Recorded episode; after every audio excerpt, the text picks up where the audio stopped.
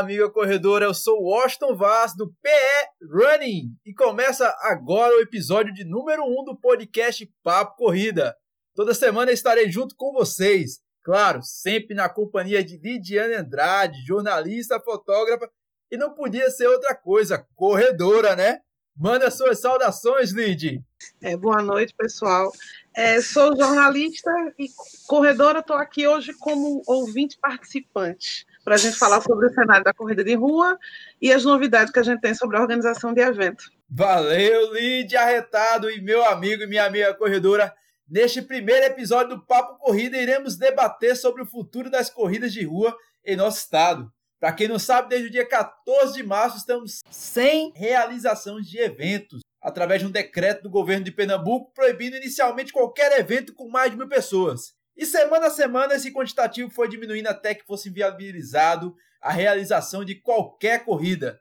Para essa conversa temos a honra de receber Deco Nonato, professor de Educação Física da CS Running e gestor da Corpore Sano, uma das principais organizadoras de eventos e corridas de rua em Pernambuco e no Brasil. Seja bem-vindo, Deco, e muitíssimo obrigado por ter aceitado o nosso convite. Ah, pai, sem dúvida é uma satisfação para mim poder participar desse primeiro, inaugurar aí junto com vocês. Eu acho que realmente vai ser bem bacana, um assunto ótimo. E a gente precisa falar um pouco, sem dúvida, porque é um cenário que a gente tenta adivinhar, mas não tem como. Vamos lá, acho que vai ser bacana. sensacional, sensacional. Mas, Deco, permita-me aqui fazer um breve retrospecto para quem ainda não se ligou na gravidade da situação. Bem, no dia 14 nós tivemos dois decretos. Um municipal iniciado pelo prefeito do Recife, o Geraldo Júlio, e ele proibiu eventos públicos é, que fossem realizados a partir da segunda-feira, no caso no dia 16. Mas já no finzinho da tarde do sábado, lá por volta, quase por volta das 18 horas, o governador Paulo Câmara ele antecipou esse veto para domingo. E isso, meu velho, isso acabou inviabilizando logo quem? A Maratona das Praias. A gente perdeu a nossa primeira maratona do ano. Isso. Foi complicado. Eu, particularmente, eu estava organizando meu carro na hora, quando eu soube da notícia, e estava me organizando para me dirigir para os aflitos para ficar mais próximo do local de largada de prova. E quando eu abri o Instagram para publicar uma foto no, no, no Pair Running, eu vi a notícia no Diário de Pernambuco que basicamente o que o Paulo Câmara fez foi pegar o decreto do Geraldo Júlio, publicar em âmbito estadual mas com a seguinte alteração: ao invés de iniciar na segunda, iniciava no domingo. Aí, meu velho, eu pensei logo no pessoal que estava na, no Congresso Técnico, porque no, naquele momento estava rolando o Congresso Técnico, e claro, meu velho, teve gente só teve gente que apenas soube do adiamento da prova quando foi pro local de largada, às quatro, às três da manhã, na verdade. Eu recebi 20 ligações de manhã perguntando onde eu ia ficar na prova, o pessoal indo para lá ainda. Foi, Foi bem triste. triste. Eu não queria ser eu a ter que dizer. Eu mandei a foto do Instagram pro pessoal, fiquei com pena de dizer que eles estavam prontos para nada. É. Foi terrível, cara. Foi terrível demais e inacreditável, porque imagina, você passa meses, isso claro, se você levar o treinamento de uma maratona a sério, você leva meses para chegar inteiro, pronto para a largada. E faltando oito horas para a largada, você de repente você vê que a prova não vai mais acontecer e é isso aí foi adiada. E infelizmente é, não foi só a maratona das praias que foi prejudicada por conta dessa pandemia. É, de lá para cá, várias provas já foram adiadas, já foram remarcadas e algumas até mesmo canceladas como é o caso da, do pessoal da Extremos Aventura, que organiza a Eco Run, lá na reserva do Paiva, no segundo semestre, simplesmente achou por bem cancelar e não realizar esse, nesse, primeiro nesse, nesse ano de 2020. É, outra prova bastante bacana também, que acontece no interior do estado, aqui próximo, na verdade, em Limoeiro, é, também acontece no segundo semestre e achou por bem também realizar o cancelamento da edição de 2020 e não vai ter Corrida das Pontes em Limoeiro. Enfim, Deco, você aí que está na frente aí, nessa linha de frente, como vê tudo isso? Porque para a gente que já é corredor, que está ali sempre participando das, das provas, já está complicado, porque a gente está vendo aí as principais provas que acontecem no primeiro semestre, ela vai acabar concorrendo com as provas do segundo semestre. A gente está vendo aí a Corrida das Pontes, que acontece em março, a Corrida das Pontes do Recife, ela geralmente acontece em março por conta do aniversário da cidade do Recife, e foi jogada para julho. E a mesma coisa aconteceu com o circuito das estações, que aconteceria nesse último fim de semana. E nesse último fim de semana de abril, a gente viu, acabou vendo o circuito das estações da etapa outono ser também adiada e ser remanejada para julho. Então, como é que fica aí essa situação, Deco? Vocês que organizam prova, como é que você vê toda essa aglomeração de prova que era para acontecer num espaço de um ano, vai acontecer num espaço de seis meses, todas no segundo semestre. Dá para fazer algum planejamento diante dessa situação? É a pergunta, a primeira pergunta que eu te faço. Então, é, é um cenário bem complicado. Aqui, primeiro, a gente tem o ano começando depois do carnaval. Né? Então, ou seja, a gente tem dois meses off de, é, de corridas de rua. Ou seja, a gente está falando apenas de dez meses no ano. O nosso calendário aqui, calendário da Federação Pernambucana, tem pelo menos 100 corridas é, vinculadas aí na, na no, no, cadastro da federação. Consequentemente, se a gente tem 10 meses, é, levando, levando em consideração cada mês quatro finais de semana, a gente está falando de 40 finais de semana no ano. E a gente tem 100 corridas. Imagina 100 corridas ao longo de 40 finais de semana. Já é complicado. Um ajuste aqui, ajuste ali. E ainda tendo cancelamento de pelo menos 30 corridas que a gente tem acesso, pelo menos 30 corridas foram adiadas ou canceladas e jogadas para o segundo semestre. Então, imagina a gente ter aí um universo de 80 corridas no segundo semestre, porque até então a gente teve três, quatro corridas realizadas esse ano. Tudo foi para o segundo semestre. Inclusive, junho. Também as corridas em junho foram adiadas. Julho, segunda quinzena de julho, é o previsto da retomada, mas é o previsto, porque até então não se sabe quando vai ser a retomada da, do calendário. Né? Então, sim, são coisas bem complicadas. E outra, além disso, a gente tem, tudo bem, a gente tem a retomada da atividade. E o atleta, ele precisa treinar. Ele não vai treinar com duas semanas, um mês de corrida. Então, mais uma vez, a gente joga para um mês, dois meses à frente e após a retomada. Então a gente está falando aí de cinco meses para realizar 80 corridas no, no, no, no, nosso estado aqui. Então vai ser puta, bem complicado. A gente vai ter que. As nossas equipes vão ter que se desdobrar, vai acumular função, é, duas, duas corridas no mesmo final de semana, a gente vai ter que dividir, fazer. E, infelizmente, os corredores também que iam se inscrever em corridas no segundo semestre vão acabar escolhendo. E isso também é ruim, porque divide um pouco é, a participação de corrida. Por exemplo, quem ia para maratona, a gente no segundo semestre, em setembro, está previsto Maratona Maurício Nassau, é, a, a, a, Night Run, Maratona Maurício Nassau, a meia maratona da FPS, a, a corrida da Dislube, todas pelo menos em 30 dias. Então, 30 alguma dias, o investimento. Vai sair, né? Alguma vai ter que sair. E com públicos. A verdade é essa. Exatamente. E, ou o corredor vai se dividir, ou alguém vai ter que sair. Exatamente. Tu já pensou em um critério de quem sai, quem fica, como é que faz? Vê. Se é o coração que manda.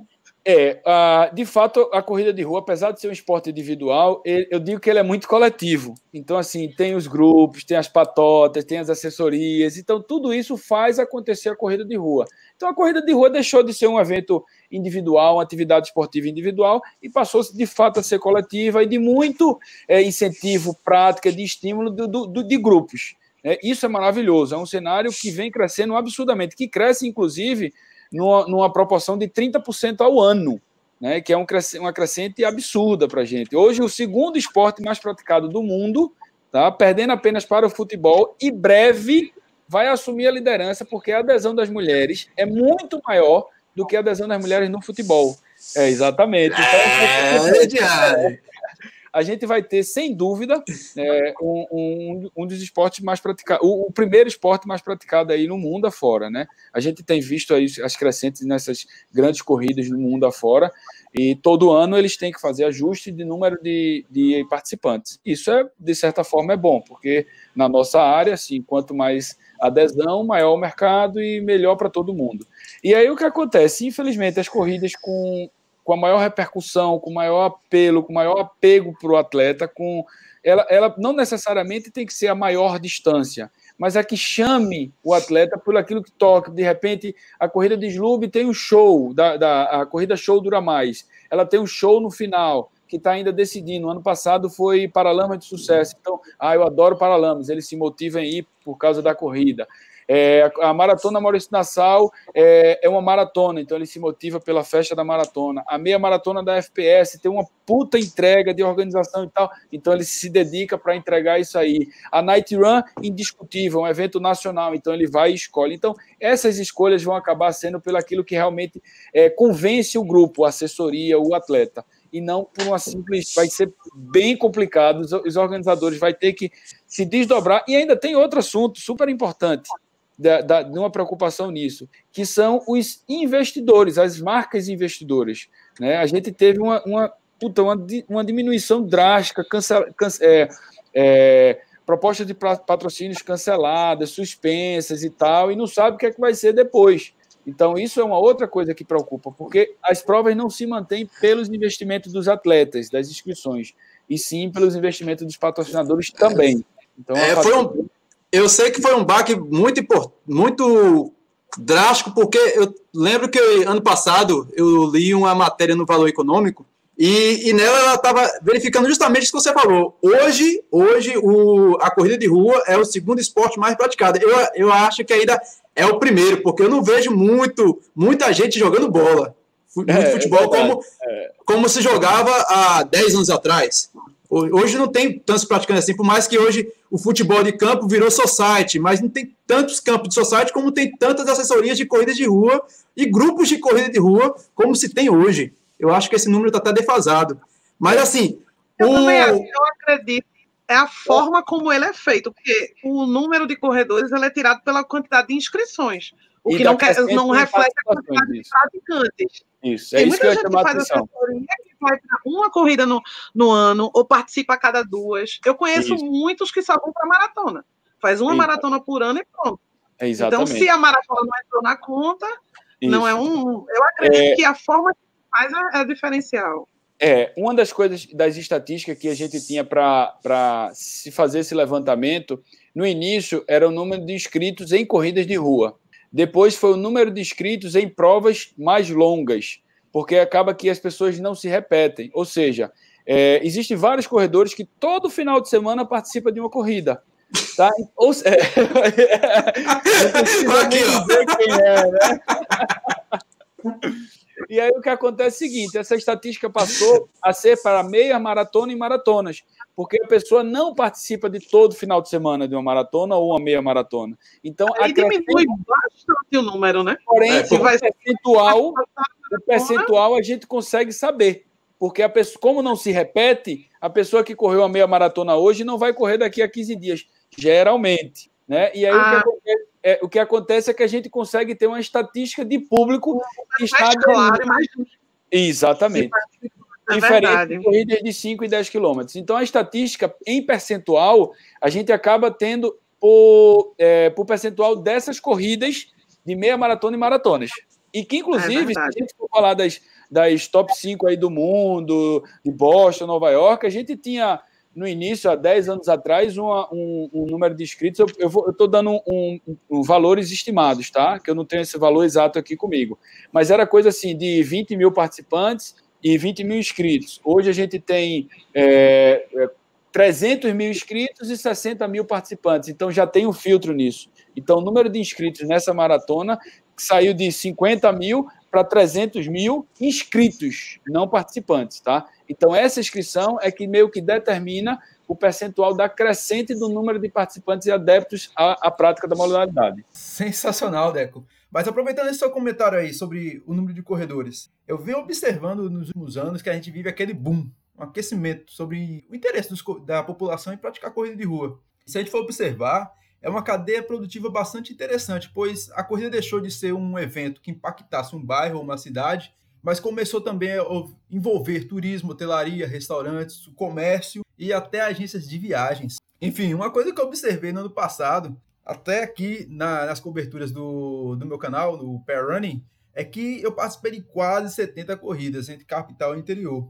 E nessas andanças minhas aí, eu percebi que a gente conseguiu mudar uma cultura, onde a turma do interior que mora lá em Santa Cruz, Capibaribe, Caruaru, Timbaúba, ou seja, qual cidade for, saísse de lá para vir correr é, provas no Recife, como o Circuito das Estações, Circuito do Brasil, Maratona Nassau, por exemplo. É, e hoje, essa turma já faz esse sentido contrário. É, hoje é possível ver que o cara sente animado em sair do Recife para visitar, por exemplo, Caruaru, para correr a Crazy Runners, que você, inclusive, no ano passado foi responsável por montar a estrutura que foi sensacional, cara.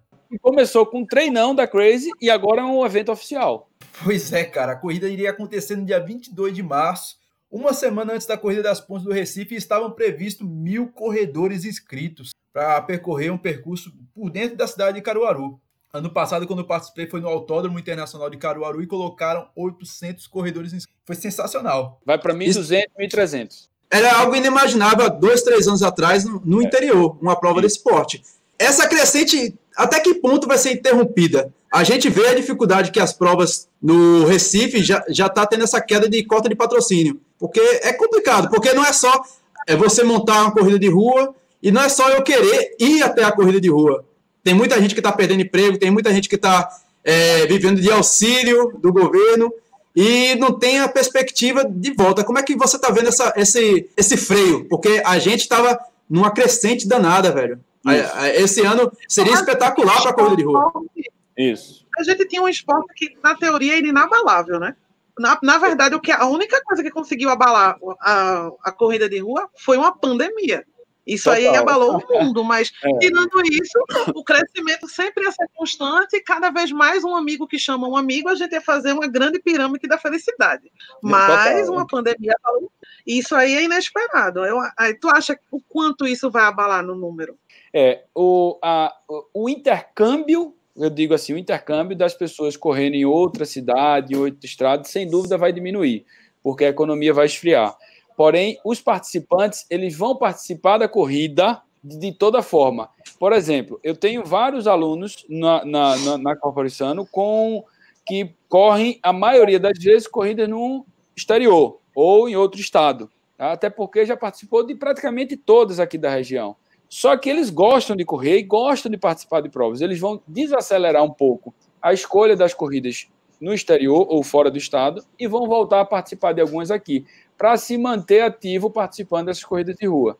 Então, se a gente tem, sei lá, um, um vamos dar um número, 100 alunos que participam da Corporação e dos 100, 50 faziam provas no exterior ou fora do estado, certo? É, esses 50 vão continuar correndo Obviamente, eles vão escolher algumas para participar daqui, porque quem gosta acaba participando. Então, é, o, o, intercâmbio dessas pessoas em outros estados e tal vai, sem dúvida, diminuir. Porém, as pessoas que correm no local vão aumentar as escolhas das corridas na cidade ou na região mais próxima. Eu acho que a diminuição não é tão grande, não, o número de, de, de participantes no aspecto dessa pessoa, de, de, de da situação. É, o que vai ser determinante é a capacidade financeira de comprar as inscrições. Isso sim vai ser determinante. Boa, Deco. Chegamos onde eu queria perguntar. No sul e no sudeste do país, a gente vê muitas organizadoras, a exemplo da IESCOM, que é responsável pela São Silvestre, volta da Pampulha e da Meia Maratona do Rio, a realizar campanhas contra a cultura pipoca. E muitas vezes tratam o corredor pipoca como algo errado e até mesmo ilegal. Voltando para cá, muitos corredores não têm essa percepção de ver o corredor pipoca como algo errado. Então você teme que essa cultura do pipoca no Recife seja ampliada nesse momento de crise, já que muitos corredores estão perdendo os empregos ou poder aquisitivo. Muitos corredores aí não vão deixar de querer correr e irão preferir pagar o bujão de gás que está secando do que de corrida, não é? Sim. É verdade. É, as organizações, a gente está tá, tá tentando buscar algumas soluções, né? Formar grupos, reduzir, fazer promoções e é, dividir no cartão, fazer coisas desse tipo. Tá? Porém, é, a, a, a cultura de pipoca aqui na região, ela não é muito, é, não se briga muito. Só que, infelizmente, a gente tem um pessoal, percentual muito alto. E em várias corridas, eu já, eu já é, contei, né? Eu posso dizer que contei, porque de fato a gente usa o contador e quando a gente. Chega a 20% de pipoca muito mais, muito mais. Eu vou te dizer esse número, é surpreendente. É, inclusive nas estações, quando a eu gente. Sei que as mais populares, a tendência é ter o um maior número de pipoca. Hum, Cara, é. a corrida, que, a corrida que eu mais contei pipoca foi a, a última edição da Corrida do Fogo, no dia 12 de outubro. Eu nunca vi tanto corredor no inscrito. E assim, é, é uma cultura enorme, é, é, enorme. é algo que, que é, se não for educado, algo do tipo assim, ou, ou as organizadoras de prova. É, ou, ou as organizadoras de prova melhorarem, dar a condição do, desses corredores participarem e educarem eles a, a se inscrever, é, eu acredito que a tendência é aumentar o número de corredores pipocas. É, só para vocês terem ideia, a gente, a gente, faz duas estatísticas de contagem dessa questão de pipoca. É, nas nossas organizações, a gente filma a chegada. Então, a gente faz uma triagem a cada 100, quantos são pipoca. Então, a gente tem um dado estatístico aí, um percentual. Da mesma forma que a gente coloca no final do funil de, de chegada, tá? a gente direciona quem é, é inscrito vai para a tenda do kit final e quem não é inscrito sai por um outro corredor. Nesse corredor, muitas vezes a gente coloca pessoas contando com aqueles contadorzinhos de mão. Ou seja, vai passando, ele vai registrando, pá, pá, pá, um de cada lado. E a gente tem outro dado estatístico. Infelizmente, esse percentual por baixo passa dos 50%. Caraca, eu não esperava isso, não. Eu achava que era 20%, 30%. Nada. Mas quando tu fala 50%, é uma Maurício de Nassau, né? Mais assim, ou menos. Porque é o seguinte, né? existe outra, outra expectativa, só para vocês terem noção de como Um evento do porte, por exemplo, você organiza a Corrida Damas também. Um evento Damas. do tamanho da Corrida Damas. É isso que eu ia dizer agora. O que é que acontece? Quando as, as corridas esgotam as inscrições, pode preparar 60% a 70% de pipoca. Quando as inscrições. É, infelizmente. Quando as inscrições não esgotam, tá? a gente tem um percentual bem menor, 40%. Ou seja, a gente tem uma média de 50%, 50 e poucos por cento de número de pipocas. No interior, essa, é, essa questão é menor, porque pelo fluxo de corridas ser menor, né, a gente tem as pessoas aproveitam mais as corridas na região. Então, quando tem, de fato, elas participam, elas se inscrevem. Como não tem com a mesma frequência que tem aqui na capital, que a gente tem, eu acho que na capital representa hoje 65% mais ou menos das corridas no calendário da federação, tá? na Grande Recife. Tá? Então, desses 65%, a gente tem essas estatísticas de grandes de provas de médio porte, de, até de pequena, a própria corrida, é, corrida do Colégio Damas mesmo, a gente tem pipoca, só que é bem menor porque é, a gente ainda não conseguiu esgotar sempre a previsão, sempre fica faltando é, 20%, 30% a ser vendido. Tá? Foi essa, isso é a estatística da corrida dos damas, que até você citou. Mas é, a corrida da Crazy mesmo, é, por ser uma boa corrida, uma corrida bacana tal, e eles conseguem fazer com antecedência, e não tem corrida bacana nesse tamanho lá, que eles chegaram num, num excelente produto, né? Então, de fato, as pessoas se inscrevem, que curtem participar, elas dão valor. Então, esse percentual de pipoca cai muito, que isso é excelente. E a gente tenta incentivar o pessoal dessa forma. Porque é o seguinte, a pipoca, existem os dois lados, tá? O pessoal que acredita que isso não é bom, tá? E, infelizmente, não é, que tem um lado que não é, e tem o outro lado também que acredita que é possível, só que existe uma linha aí. Aumentar.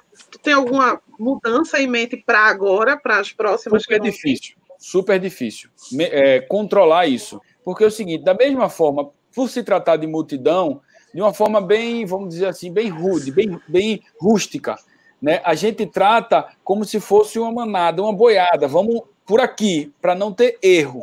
Só que isso aí vai todo mundo. Então não tem como a gente fazer filtro quando a pessoa está correndo, porque qualquer segundo para quem está na meta pessoal é super válido. Então, a gente criar bloqueios ao longo do percurso, interrompendo os que estão inscritos e deixando os que estão inscritos, atrapalha quem está concentrado, quem está com, com, o percurso na sua frente em uma linha reta, então ele vai em linha reta, sem desvio. Então, tudo isso a gente analisa. Inclusive, para uma prova se tornar oficial, com permit e tal, a gente tem que analisar as tangentes das curvas, das coisas, para que realmente a prova seja medida e oficialmente pela federação. Então, todo desvio que se tem num percurso, ele pode atrapalhar o atleta, e isso a gente tem que valorizar. Infelizmente, não tem como criar esses bloqueios. Então, assim, é vai mais da cultura, do respeito, todo mundo pode participar. Agora, cada um tem seu local, tem seu espaço, e valorizar, porque se hoje você está na pipoca, você tem que entender que amanhã você pode estar inscrito e querer o mesmo direito. A gente participou de uma corrida, inclusive das estações, que foi péssima essa situação. Eles tentaram criar um bloqueio no funil de largada para não entrar os atletas não inscritos, ou seja, os pipoca. O que é que um, um grupo grande fez? Foi para frente. Eu não sei se tu participou dessa. Foi para frente e travou, era lá no Ford do Brum, é, isolou o funil de largada apenas para os inscritos, ou seja, prioridade para quem está participando. Se ele quer sair mais na frente, mais atrás, a escolha é de quem se inscreveu. E não simplesmente pelo amontoado de gente, o cara que está inscrito vai ter que sair lá atrás porque o, o pipoca está na frente. Ah, isso foi Estações 2006. Exatamente, Forte Eu lembro disso, deu muita Eles foram para frente da largada e travaram a largada. E aí nós da organização decidimos, bom, eu, tava, eu até fui monitorar, além da, da arena, na hora da largada, eu peguei a moto e fui para o percurso também. Então a gente decidiu, ó, galera, a gente vai abrir com a força das motos. Na hora que largar, a moto vai em frente. E, obviamente, o pessoal ia respeitar um pouco mais a moto, porque machuca, né? A gente não ia ser doido de sair atropelando, mas a gente é, deu o, o, o, o entender de que íamos à frente. Então, todos os batedores de moto fez o, o abre-alas aí para conseguir a prova conseguir largar, porque Soluções os pipocas estavam bloqueando. É. Soluções é. criativas para pipoca. Olha, Olha, na verdade, a gente nem pensa, acontece. A gente nem é. pensa, acontece.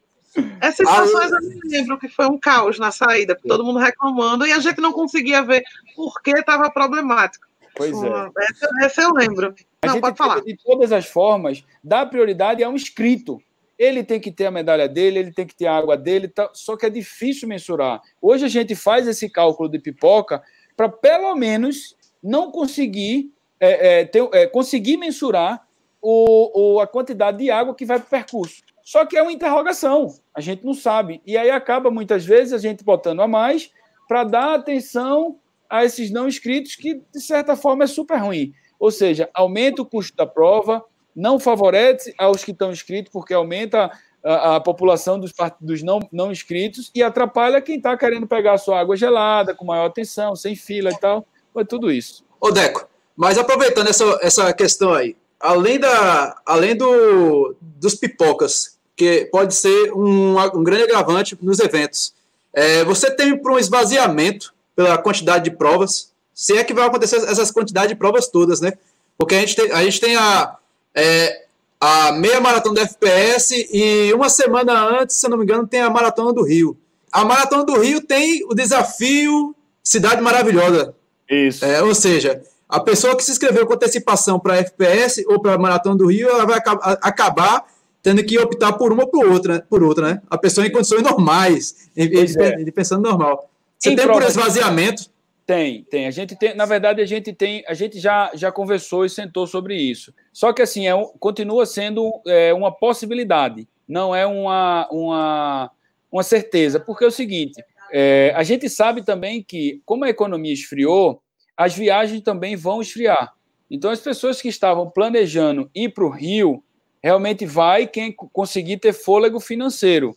Mas a grande maioria não vai conseguir é, ter disponível toda a, a, passagem, a viagem, não sei o quê, para ir para o Rio e participar de uma prova dessa. Aí, consequentemente, ele vai acabar escolhendo uma boa corrida também aqui na região. Então, a gente acredita que isso vai acontecer.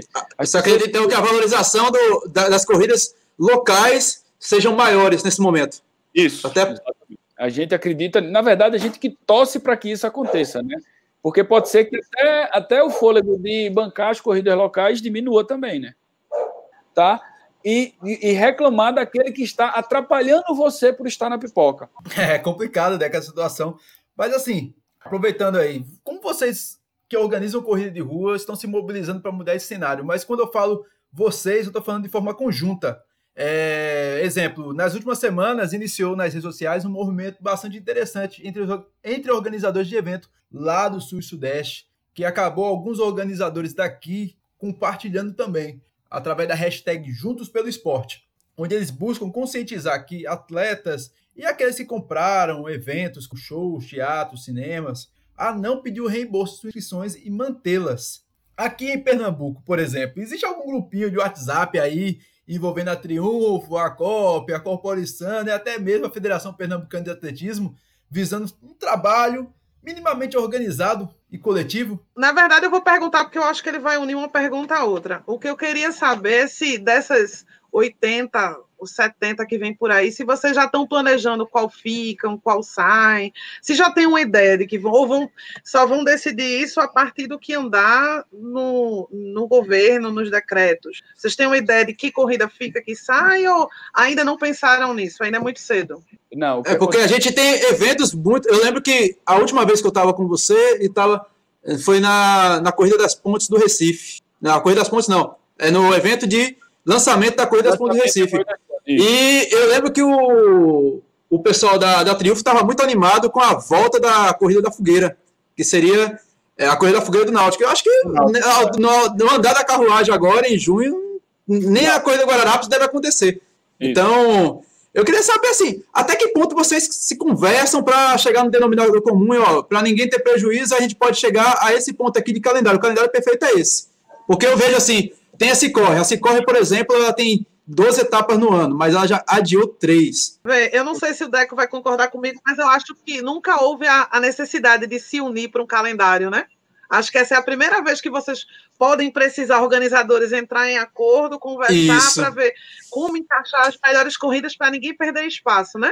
Ou já é, aconteceu porque... isso antes? Não, o que acontece é o seguinte: hoje a gente, é, vamos dizer assim, empresas mesmo que são, estão à frente de organizações de corrida, a gente tem poucas né? A gente fala talvez cinco aí. Né? Isso. Né? As, as é. de fora, né? Mas eu estou defendendo as locais aqui, a gente, a Triunfo, a Cicorre, que é uma corrida mais regional, ou seja, da região mesmo, dali e tal. É, o pessoal da. Da, COP.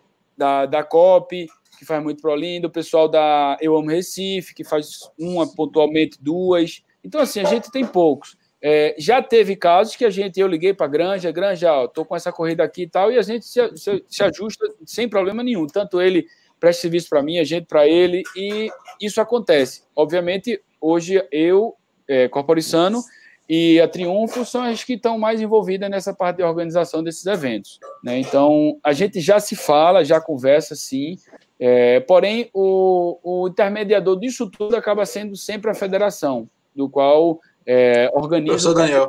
Professor Daniel, exatamente. Então ele muitas vezes acaba fazendo esse, essa ponte aí para ajustar e tal, mas graças a Deus nunca tivemos esse problema de, de assim, de, de risco nesse aspecto. É. Eu acho que eu vou fazer a pergunta que todo corredor quer saber. Vai ter Maurício Nassau esse ano?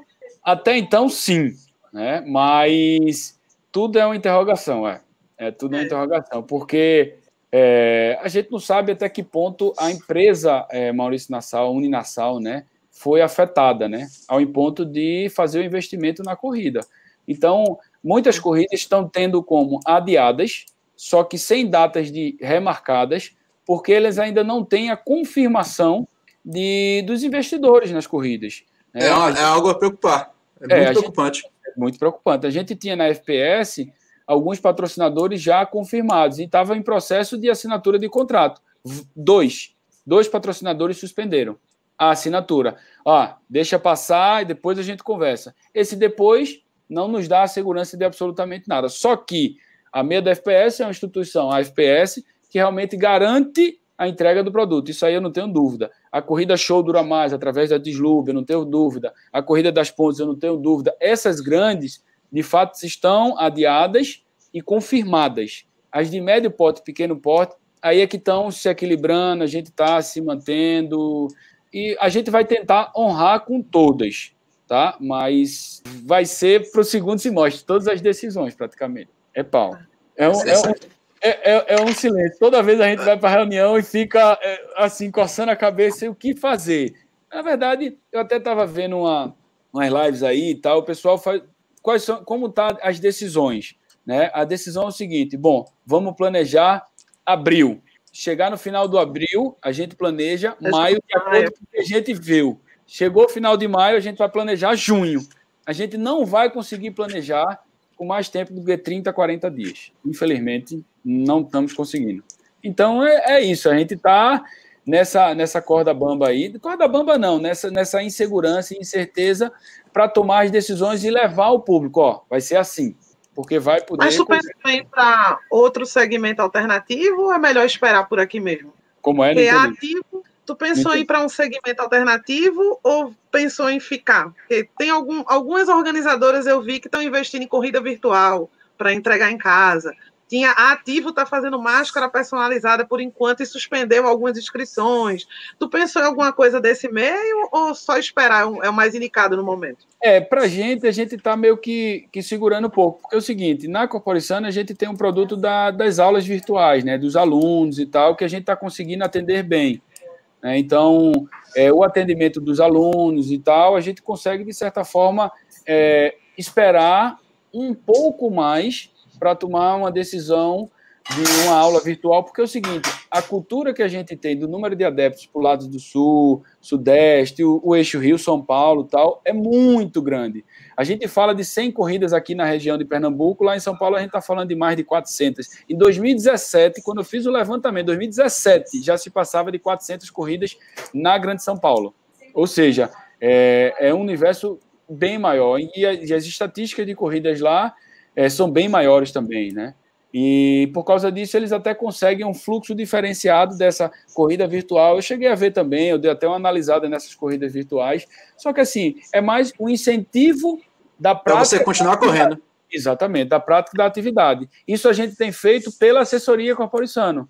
A assessoria Corporissano tem colocado lives de treinos e tal. Alguns alunos estão correndo de forma solitária, que assim é um assunto até bem polêmico mas eu acho que é possível, então, de uma forma solitária, em torno do seu, do seu bairro ou no seu prédio, ter um campinho que ele consegue fazer. O próprio Lula da COG, um excelente, um excelente ah. cidadão e um, um exemplo para todo mundo. Ele tá, já está no 35 treino de 10 quilômetros dentro de casa. 37 370 quilômetros. 370 quilômetros. No corredor. É. Então, assim, é, isso é o que a gente vem fazendo pela, pela, pela assessoria esportiva mesmo, da Corporizano, incentivando a galera à prática. E as organizadoras, que se, se resumem apenas à organização dos eventos, estão tentando estimular dessa forma, em corridas virtuais. Que isso é super bacana também. A gente até é, pensou é, com as assessorias esportivas, até estamos antecipando aqui um pouco a possibilidade de uma novidade, é, um, um, treinão das assessorias no retorno desse, desse Covid, que é um treinão que a gente consiga confraternizar, dar um abraço coletivo, consiga ver, obviamente, dentro das autorizações do governo. Né? Então, possivelmente, é, já venho falando com a assessoria da Uni, com a assessoria de Nuno, com a assessoria de Fernando Guimarães, para a gente fazer um grande encontro aí das assessorias e fazer com que a gente retome aí com, com uma corrida, vamos dizer assim, uma retomada desse, desse bom, passou dessa pandemia, é retomada da pandemia, vamos fazer um treinão. Bacana, bacana, Deco. Mas assim, observando mais para frente, a gente pode observar que algumas provas estão sendo canceladas. A exemplo da Maratona de Berlim e da meia maratona do Rio, que já bateram o martelo e não acontecerão mais em 2020. E, paralelo a isso, eu ouvi uma reportagem do gestor da Arena Pernambuco e ele vem buscando alternativas, soluções criativas para atrair o torcedor de volta ao estádio de forma segura e até mais do que isso. A preocupação dele é que os torcedores se sintam seguros para voltar a frequentar as arquibancadas. Agora voltando, depois desse exemplo, voltando aqui para nossa corrida de rua o que você tem feito, o que você esteja o que você está buscando para que os corredores de rua que estão ainda inscritos em várias provas se sintam encorajados para enfrentar uma aglomeração feita, por exemplo, a Corrida das Pontes do Recife, que brincando leva às ruas 7 mil pessoas. Vocês já pararam para pensar nessa, nessas soluções para que o corredor volte a se sentir seguro a participar de corridas de rua? Já, Porque... já. Mas o que acontece é o seguinte: é, mesmo que a gente retome, é, ah, vamos fazer logo de imediato a gente não vai ter uma adesão grande dos atletas porque eles não estão treinando, a maioria deles. Então, a aceitação deles vai ser baixa. Corre o risco de ter perda financeira, né? Total. Então, é. consequentemente, é. as grandes organizações, as principais organizações, já estão tá prorrogando dois meses depois da liberação total, que isso já vai ter desacelerado. Essa é a expectativa. É igual, por exemplo, as Olimpíadas, ela foi cancelada, ela ia ser adiada para esse ano ainda. Só que assim, o nível de rendimento dos atletas cai drasticamente. Acho. Muito. Então, eles não vão conseguir em seis meses, em quatro meses, retomar o desempenho como eles estavam dentro do ciclo de treinamento dele. Então, prorroga para o ano que vem, pelo menos eles refazem o ciclo, ajustam e chegam nas Olimpíadas com um pouco mais de capacidade de desempenho. E não vai ser diferente com as corridas amadoras. Obviamente que a gente não vai ter um ano de planejamento mas a gente, dois meses, três meses, é o que pretende se fazer. Não vai ser de imediato. Por isso que eu acho que, mesmo que a corrida das pontes seja em julho, se a retomada da gente for em julho, corre o risco deles também ter que prorrogar pelo menos mais um mês. Eu acho que, vou colocar é uma opinião minha, colocar muito cedo, você corre o risco de perder atleta pelo fator medo. Medo. A gente tem informações na mídia, e não são jornais fracos, nem pequenos, que dizem que um, uma pessoa pode pegar Covid com 10 metros de distância na rua. Então, depois de, mesmo quando abra tudo, o comércio seja aberto, você realizar uma, uma corrida de rua em junho e julho é arriscado. É Quem pagou pode ser que vá. Pode ser também que não vá, porque não, não. É muito mais importante sua saúde do que um kit de corrida. Isso. Então, pagou e não vá. É, é, um risco, né? Vocês já é mensuraram um... um risco para fazer evento assim? Já. E da mesma forma que, é, mensurando nisso, a gente vai ter várias solicitações de cancelamento. Imagina fazer um controle de cancelamento de mil pessoas no universo de 7 mil. Vamos supor que 10%, que 15% queiram o cancelamento. Então, você fazer um controle de devolução desse, desse dinheiro não é fácil. Então, Mas assim, é passível é, de cancelamento? É, na verdade, é o seguinte: a organização de fato está respaldada com a organização. É, Só que é muito de bom. Isso. A e geralmente... pandemia está naquele etc, né? Naquela coisa que é. nunca vai acontecer. Caso Isso. aconteça, é um direito, é. eu não. É um, é um direito da organização em rever esse cancelamento, isso de fato. E está respaldado dentro do regulamento. Quando você faz a inscrição, você concorda com o regulamento e não tem o que fazer. Só que, para evitar qualquer polêmica desse tipo, está se preferindo jogar um pouquinho para frente para as pessoas que, têm, que querem participar e estão com medo, pelo menos não solicitam o cancelamento. Entendeu? Isso é o que, pelo menos, está se ajustando para ser positivo, tá? de uma forma que a pessoa se sinta mais tranquila em ir lá participar e não tenha medo de pegar o Covid aí, Deus me livre. Caramba! É, sei não, viu? É, é, de, coçar a cabeça, é, é, é de coçar a cabeça, porque é, a gente nunca, nunca passou por algo tão parecido como esse, né? E, assim, qual a lição que você tira com essas adversidades? É porque tem que, nesse momento, é, para empreender, de, empreender no Brasil, o cara já tem que ser criativo. E, até onde você já você buscou é, ser criativa desse momento assim? Você já pensou em coisas assim, tipo, caramba, isso aqui vai dar certo? Eu particularmente acho que voltar ao normal vai. Ninguém nunca vai abandonar a corrida de rua. É. Ninguém abandona, a gente não consegue abandonar. Agora, quando vai voltar, é que, observando a China, a gente tem pelo menos uns três meses à frente ainda, né? A China ainda realizou, eu até comentei lá no site, eu fiz um, fiz um artigo, é que a China até realizou um evento teste para 5 mil pessoas, que é a é, Mini Marathon Panda. O pessoal, é assim, é, depois eu passo o artigo para você. Ah, eu quero ver. É, faz dois meses. É, eu até tentei encontrar informações técnicas de como eles realizaram os eventos. Eles, eles realizaram em zonas de, de 100, 100 pessoas. É, mas uma, uma coisa era certeza, todo mundo estava com máscara todos os corredores chineses estavam com máscara. Eles mediram temperatura também. Não, também... mediram. Foi a única coisa que eu consegui, informação técnica mesmo, é que eles chegaram e verificaram o calor de cada atleta. É, te, teve um termo de, de responsabilidade por parte de cada atleta. É, como eu acredito que vai ser mais comum ainda esse termo, né? Porque geralmente esse termo a gente assina em maratonas ou provas de trilha. É, em provas de corrida de rua de 5 e 10 quilômetros, eu, eu, não lembro a última vez que eu assinei. Mas eu acho que é cultural. Eis que o pernambucano começa a se aglomerar na entrega do kit. A é, gente já começa é dali a fazer a é. confraternização. Dali já vira um problema para a Covid-19. É. Então, é, eu acho que se for para uma avaliação de evento de corrida, tem que partir também do cultural, o que é Sim. é só nosso. A Sim. gente não vai conseguir entrar numa corrida sem abraçar ninguém. É verdade. eu não consigo. Eu estou fotografando, sou abraçado o tempo todo. Quem é dirá, botar uma máscara não vai funcionar. Não Por vai, isso que eu acho vai. que uma pausa depois disso seria interessante. A ideia, a, o que o Deco falou mesmo, né? se abrir o comércio hoje e para eventos de grande porte, hoje a gente espera mais um mês e meio, dois meses para realizar o primeiro, para todo aí. mundo se sentir em paz, seguro, Isso. tranquilo. Acho é. que seria mais. Ah, de fato, um, o que eu espero dessa, dessa expectativa da gente com relação à prática de atividade física, é, eu acho que algumas pessoas vão acordar um pouco aí a nível de sua saúde, Então, se a gente tinha um percentual aí de 20% de pessoas ativas na população, eu acho que isso era de 20% a 25%. Eu acho que isso vai aumentar um pouco, ou seja, vai melhorar. Esse mercado da corporação não vai melhorar. Deus te ouça.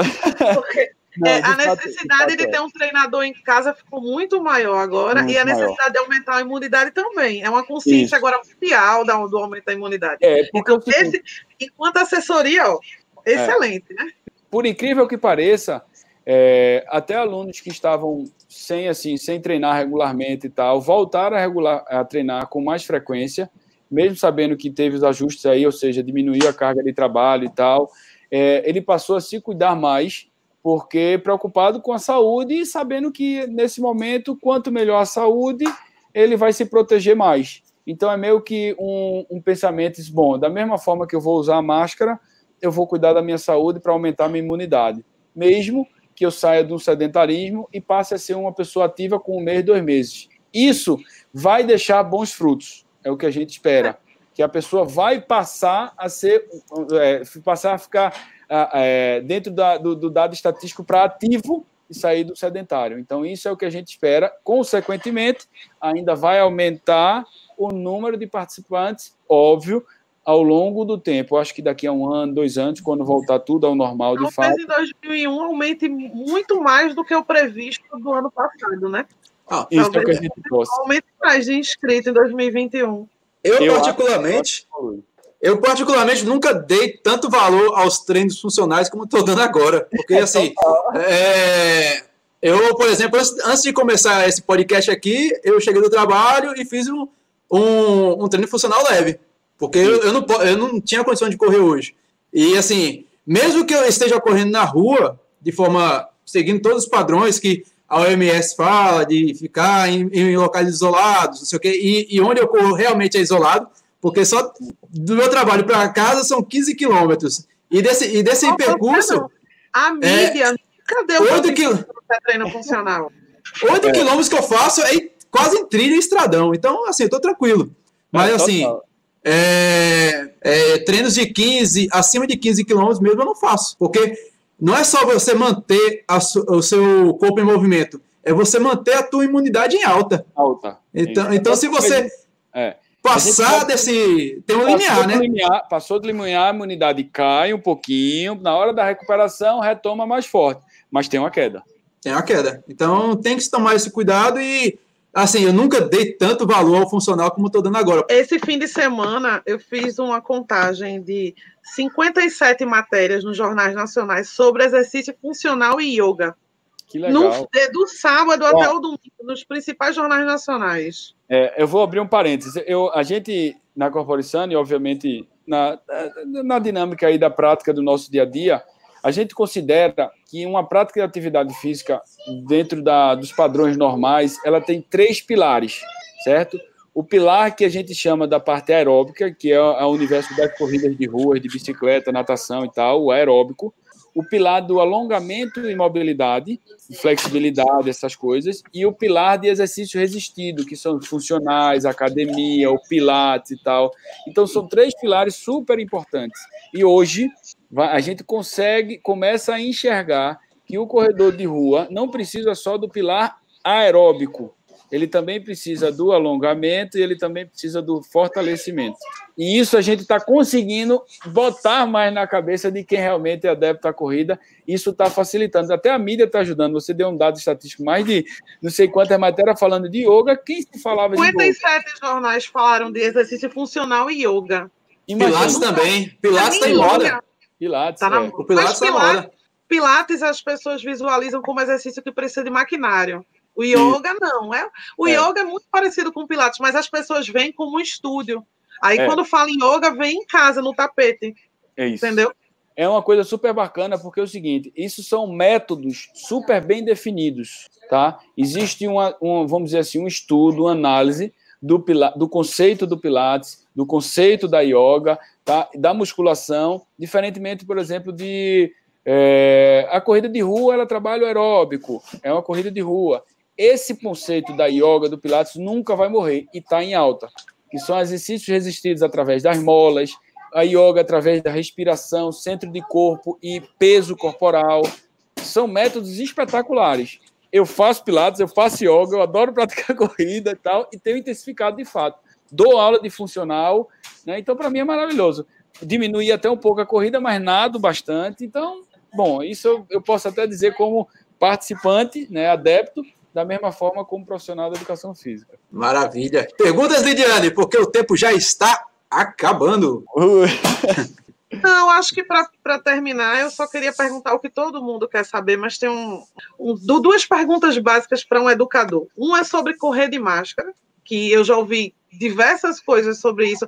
Eu já ouvi uma declaração de um professor da educação física que pode causar desmaio por falta de oxigenação no é. cérebro. É, Essa é uma é curiosidade que eu tenho que saber se pode ou não pode. E a outra é se você indica a corrida na rua neste momento. Então, vamos lá. Primeiro, correr de máscara.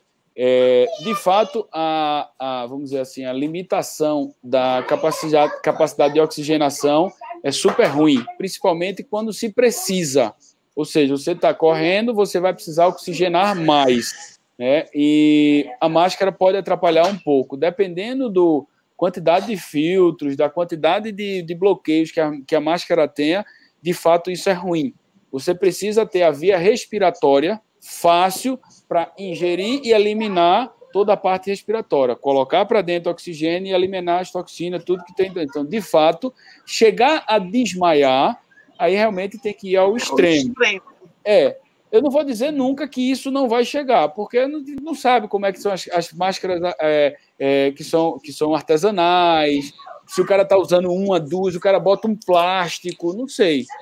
Vai que, né? Ah, engraçado, engraçado que hoje, a, foi, acho que foi hoje, eu até conversei com a Lidiane, que a minha namorada, você conhece a Sandra, ah. ela, e você conhece o ritmo que ela corre. O ritmo que ela corre não é o meu ritmo.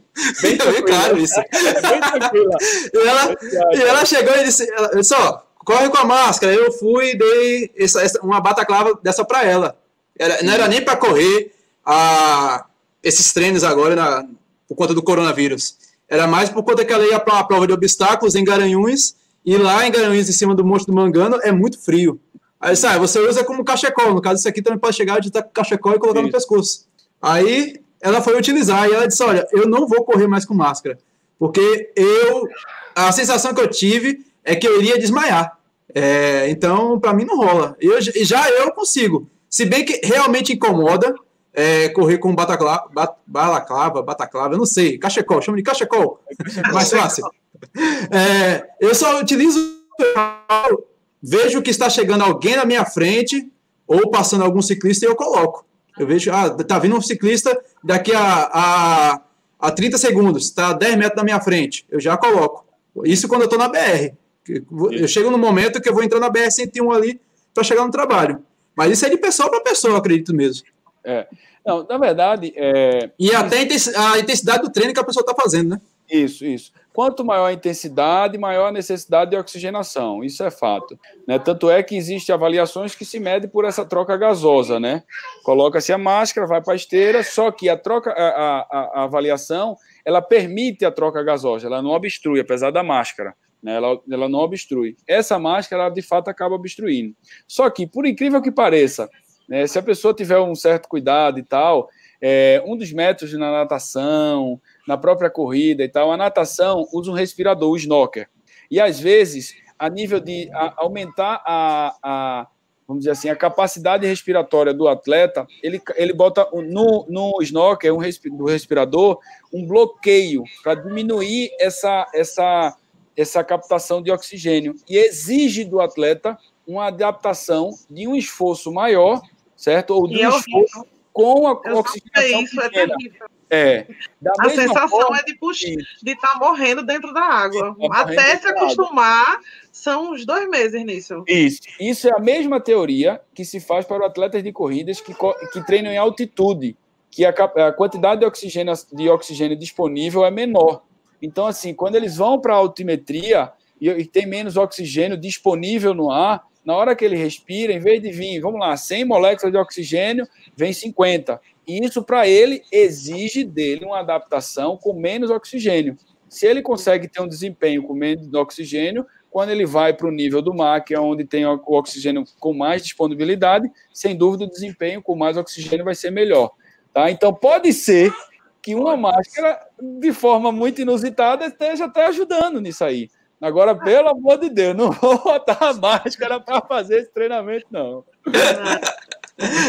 Mas, Mas diante do que a gente começou com, diante do que a gente conversou, eu acho que a gente tem um cenário positivo para esperar de corrida, não?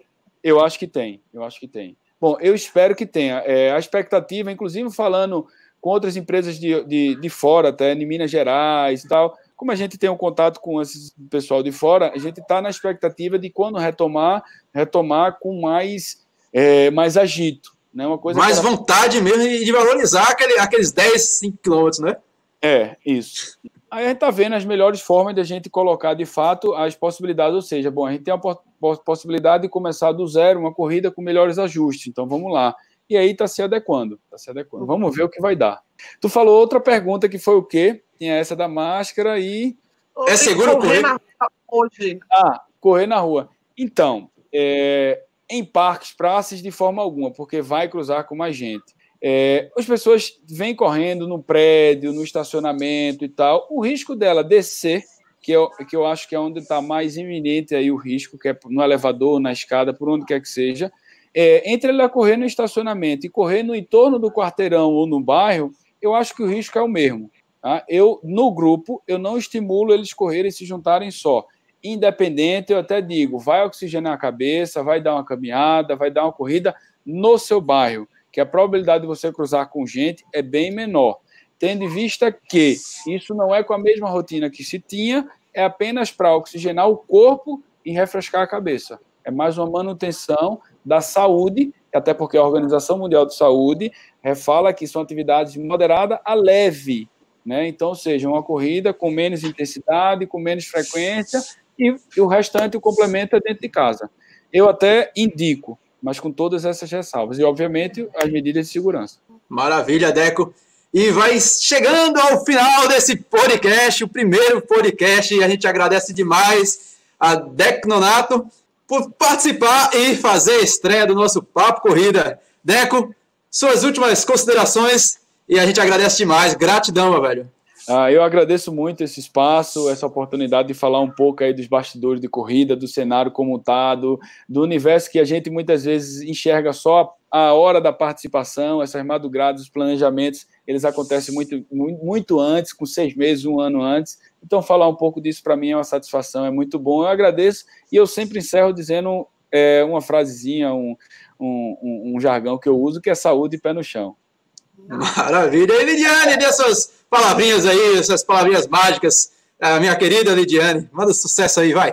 Não, eu acho que a gente já fa falou de um cenário tão esperançoso que eu só vejo, não, não, vejo só sucesso no podcast, eu vejo sucesso na corrida de rua. A gente mudou o cenário, agora a gente fala mais sobre esporte, valoriza. Adorei a ideia de conversar sobre isso e espero que mais gente venha correr. É sensacional. E galera, vamos chegando aqui ao final de do primeiro. Futuramente eu vou falar de mais um podcast, mas não é hoje. o primeiro podcast, Papo de Corrida. Então, a, nos acompanhe toda semana um bate-papo legal, descontraído e relevante, meu velho, porque hoje foi relevante demais. E ficamos por aqui. Obrigado, Deco. Obrigado, Lidiane. E até a próxima, pessoal. Fique com Deus. Valeu. Valeu.